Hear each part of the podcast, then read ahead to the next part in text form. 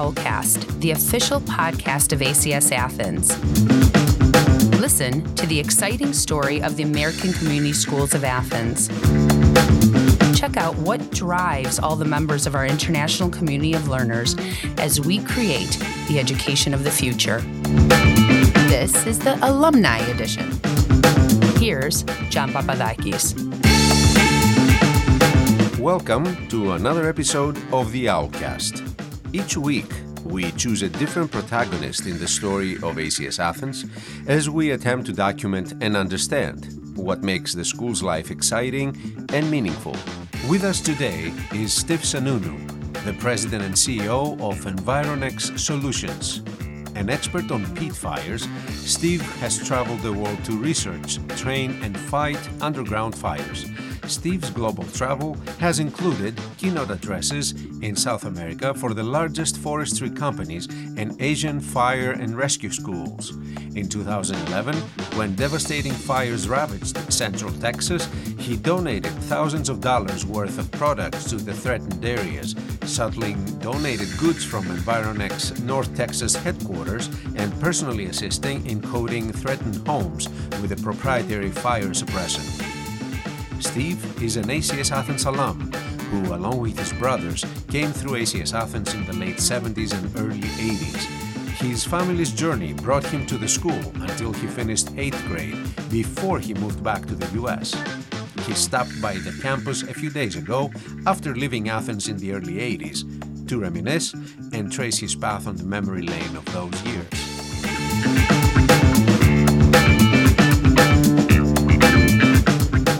What comes to your mind when you think back to your days at ACS Athens? Your favorite teacher, your favorite class, your favorite activity? What is still vivid in your mind?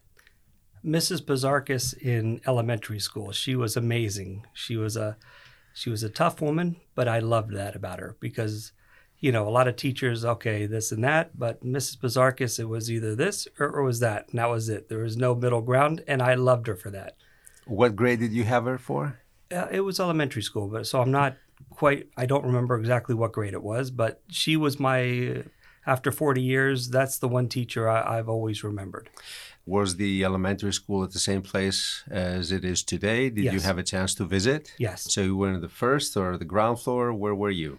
On the ground floor. Okay. Um, I can even remember my first day of, of kindergarten, I guess it was, when I'm turning around and running the other way, and my parents are saying, Nope, you're going that way. you had to find your way. yes. Uh, sometimes visiting alumni don't need us to guide them through the campus. This was, after all, their home for many years, um, their most impressionable years.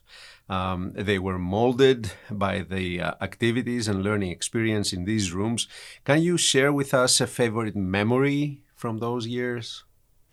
I don't know if I can share a favorite memory. I've got obviously many memories. So, uh, just probably the fact that at that age, we didn't differentiate between cultures and colors and creeds and all of these things. These were all just friends and, and, and people we hung around with every day. And we, as kids, we never even considered all these things that we deal with nowadays, like racism and all these. Uh, we we didn't understand any of that. Uh, To my memory, there was never any, you know, oh, let's let's pick on this person. Let's pick. We didn't do any of that. We were all colleagues. We were all friends, and you know, we all got along just fine. I don't know if you had the chance to look at the history of the school as it is depicted on our website. Um, the 70s and 80s were uh, years that defined ACS Athens as a true international school, with the adoption of the IB curriculum and many more other international students joining the community at these uh, years. Um, how do you remember? What do you remember from those years regarding uh, the student body? You mentioned that uh, there was no such a thing as you're different from me, and so on. Um, how about your friends? Uh, what did you? Uh, what kind of friendships you made? What kind of activities did you participate in? In school or out of school? In school, in oh, school. in school. Um, sports were always a big part of my life. So I remember, you know, which is now a astroturf field in the back. It was gravel at the time, and that was our that was our our playground. So, you know, American football, um, soccer, and and everything in between. hmm But for me, I mean, I was always the the sprinter. You know, I was always Athletics in the athletics. Yeah, yeah, and that's where we bonded over was mostly sports. you know. So in sports, uh, obviously, right now we don't have American football in the curriculum, but uh, we have many alums who are coming back and they're asking, "Do you have a baseball team? Do we have a, an American football team?" Um, middle school was and and still is a turning point uh, in the life of students. You were here until grade eight. Eight, through through grade eight, yes, Through grade eight, so you finished grade eight, and then you went high school in the states, correct? which was very different. which was very different. Um, but regarding middle school, um, you know, this is a turning point, as uh, as I said, entering the teenage years, getting to know themselves, all the students uh, growing up, and their environment. Uh, do you often think of these years as you live your life right now? For sure. Um, and as a matter of fact, a lot of my best friends in the world were friendships I made here, even 40 years later. And it's funny because now we've all gone on to, you know, have prestigious jobs and positions and things that we've accomplished in our life. But when we all get together, we all revert back to seventh and eighth grade, you know, stupidity. Not uh, stupid, but you know, the way we were when we were seventh and eighth grade. And it just amazes our, our spouses. They're like, look at these idiots now. They're Did you just- do that? of course, of course. Can you give us a brief rundown of your of your life after you left ACS Athens? I mean, you left after eighth grade. How did your life here affect your academic and professional life, and maybe social life? Sure. I mean, when when we moved back to uh, when we moved back to the states, we moved back to South Jersey, where I was born, South New Jersey. Uh, and now I'm at a at a high school, starting my first day of high school in the United States, with kids that have all grown up together. They've known each everybody in in the in the town since they were born. Nothing ever changes there. And now this kid miraculously shows up that allegedly lived there till he was four years old. So everybody's unbelievably suspicious. Everybody in the town looked the same. You know, there was no no diversity whatsoever. It wasn't nothing like here where at ACS, you know, you would have this person would be here this year, they'd be gone the next year. You know, everybody gets transferred and moved around, and the only thing constant here was change. Well, in the United States, it's it's it's the opposite. It, it's just constantly the same thing. So you know, just Although the schools are much bigger there. the schools are much bigger, of course, of course. And, and now I've gone from a private school to a public school. Uh, it was it was quite quite a transition. By the way, the school was easy when I went back to the states. It was much harder here, It was much harder. much here. harder here. And so academically, it was easy, but on the social side of it, it was awful because here, you know, I was I was the quarterback on the football team in Kifisia and this and that, and all of our my friends were, you know, we we were we had established ourselves, right? You know, we we we were somebodies. I, I came back to the United States, and all of a sudden I'm nobody, and nobody wanted to talk to me because I wasn't from there. And how did you break through? It took a while, took a while. and it's it's it's not a not a good story, but uh, it, Is it an educational story? it's it's really not.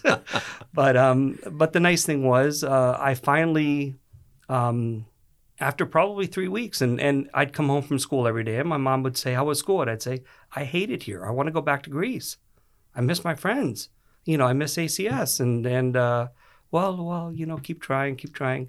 So finally, after a while, it it got okay because people were just suspicious. You know, they're, I've known you my whole life. Who's this guy?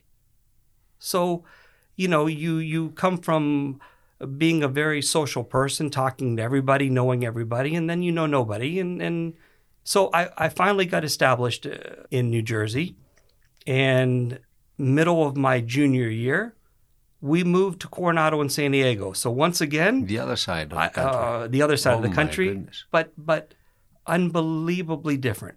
You move to Coronado, this is a Navy town. Hmm. So what's the one thing that's consistent with a Navy town? Change. So being accepted into that arena was the first day, not a problem. I made I made one of my best friends in the world. The first day there, he's still my best friend.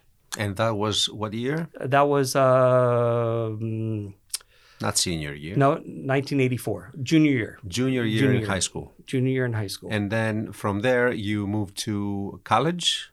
I went to San Diego State in San Diego.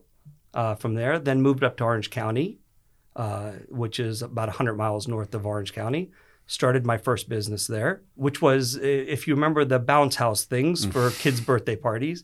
So the nice thing was in college, when everybody else is writing their case studies on IBM and this and that, my best friend who I told you about the first day I met him in high school in in, in Coronado. In college, everybody, you know, in, the business school, uh, everybody has to write a case study on something. So usually it's IBM or you know something. Right, right. So your studies were were on, on, on the business on we were going to start, which his instructors and my instructors loved it because this was a a different thing than the normal, you know, makeshift, make believe case study on whatever some Fortune 500 company. Now they had to, the chance to work with us, which which really fueled them. So we really got into our, our business majors uh, very deeply with all this, and we did our business plans, and we did everything before we even graduated from college. So we hit the ground running right out of college, and these bounce house things became a huge uh, thing in the early 90s when we started this, and we we did it for 10 years.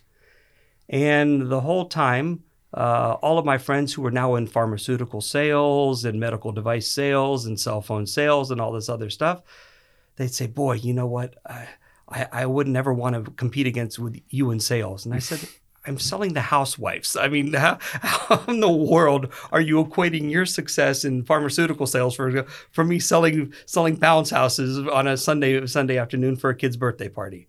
No, no, no. I, I would never want to compete with you." You are listening to the alumni edition of the ACS Athens Owlcast. after 10 years, you know, here I am a college graduate and everything else, but I'd never been tested. So I decided uh, after 10 years, we, we sold the company. Uh, my business partner went off into other ventures, which he was wildly successful at. And I decided, okay, I've made some money. I want to test myself. So as now a um, 30 year old, I'm quote getting my first job because I've always worked for myself. So I have no idea how to deal in the corporate world. But okay, so I, I, I threw a few things on the board. These are the the most challenging sales jobs that are available. You know, pharmaceuticals at the time, pharmaceutical sales, medical device sales, uh, cell phone sales, because that was a wild uh, back in the day. Now everybody and their their baby has a cell phone, but so I went uh, for a few things, and uh, I started at the very, very, very bottom with ATT and their business side of uh, cell phone sales. So, being a, a, a true Greek and the work ethic that came along from my preparations of all the hard work growing up, um, I decided that you know if the if the Americans work from let's say nine to five, I'm going to work from five o'clock in the morning to eight o'clock at night. Why? Because I've got to win. This is a great ethic. Yeah, yeah. It'll make you old very quickly, though. Well, I didn't qualify it. yeah. So, um, after a couple of years of doing that, I had become the number seven out of uh, 3,500 sales reps with no background. A lot of these people had been, you know, 10 years, 15, 20 years in the, so they knew the ins and outs. I didn't know anything. I just went in there and bullheaded and, and full of steam and, and achieved what I did. But after that, I really didn't like the the taste of corporate America, and it's everybody shaking their hand, shaking your hand while they're stabbing you in the back because everybody, you know, they're out for themselves. So all the accolades, all the this, all the that, they're like, oh yeah, yeah, boom, here comes here comes the knife in the back. So it, it it just wasn't good for me. I, I didn't understand that because when I tell you I like you, I like you. Uh, It's not this I like you, but I, I really don't like you and all this other stuff. So that that's you know corporate America in a nutshell, basically, right? So I decided that wasn't for me. So I, I went off to do other things, and now uh, I've come full circle. About 11 years ago, I would never thought it, this would happen, but I invented a fire retardant product for forest fires. That's a natural product. Uh, I have no chemistry, biology background, none of this stuff. It was just I was in Indonesia. I happened to go to Kalimantan where they have these very bad peat fires. And in talking to the folks there, there there wasn't any solution to put out these fires. So I did a little research on the internet and found out that it's a 1 billion with a B dollar problem every year around the world. Probably increasing with the climate change Yeah, and it, it is. But then I also found out that there was not one product ever designed to put out a peat fire. So I, I asked my wife, I said, listen, I really want to look into this and see what I can do. So it took me three, three and a half years to come up with a product. And it's the only one in the world. Can, can you explain what the pit fire is? A peat fire is a highly organic uh, underground soil fire. So, for example, all the all the pine needles, all the this, all the that that fall on the ground, eventually they get under the ground, and all these so these these organic soils, as we call them, this is something that turns into coal about a million million years or so later. And once these fires start, they will propagate very slowly, burn for a very long time, and they're almost impossible to put out unless you flood them. So, anyway, to make a long story short, a lot of these peat fires happen in areas of the world Indonesia, Malaysia, parts of the Philippines. So, Southeast Asia has a lot of them. The southeastern part of the United States, the northern part of the United States, Canada, Ukraine, Hmm. Russia, South America. So, how beautiful is my schooling and my training at ACS to prepare me for something like this? You were here after so many years visiting the school. Did your visit meet your expectations? Unbelievable. It's the same, but it's very different. There's things that are are are still there, but there's been incredible additions to the school. Amazing job how they've how they've updated. Well, it's only been 40 years, right? So Just 40, 40. even even driving up the main road, everything's different. I mean, it started there and it ended at the very, you know, sitting in this this podcast studio right now, which was obviously not here at the time. Yeah, but uh, the the same incredible staff, you know, same same mentality of the staff, uh, the welcoming, the uh, beautiful, bravo. I mean, just just amazing. Uh, students today have such different life experiences and expectations uh, than us who graduated in the 80s. Uh, their lifestyle and way of thinking is so different, and I will not even go into the discussion of better or worse, uh, just different. The internet and social media age defines them. None of them remember the life without being connected and have the universe on their fingertips. If you had a chance to sit in a middle school or an academic classroom today, what kind of life advice would you give those students? They come to you with questions Yeah, about don't- your life, about what you do now, and it comes to a point where you have to tell them something to guide them or to have them think a little bit differently than what they read on social media. Yeah, I would say the biggest thing I could of advice I could give would be just be your true self. Don't be, oh, I think on this Facebook they want me to act this way or I want to be be your true self and be true to your friends. Who's your favorite uh, person from your friends back then? Do you remember? Do you keep any contact with them? I keep con- my my my best friend in the world uh, was my my friend from middle school and that would be Bruce Estock. And we talk all the time. So you keep in contact. Absolutely. Yeah. And I have other friends, but as far as Bruce was my best friend. For example, if, if you know, I we, we laugh about this, but my parents would say, "Okay, we're going to go to Cairo, Egypt this weekend, and we're going to go see the pyramids." I just want to go ride my bike with Bruce. I don't want to see another pile of rocks, right? so this is these are the things you remember from you know those sure, ages, and and then you grow up and you go, "You stupid," you know, why did you take it? But we still laugh about that. Bruce is the same way.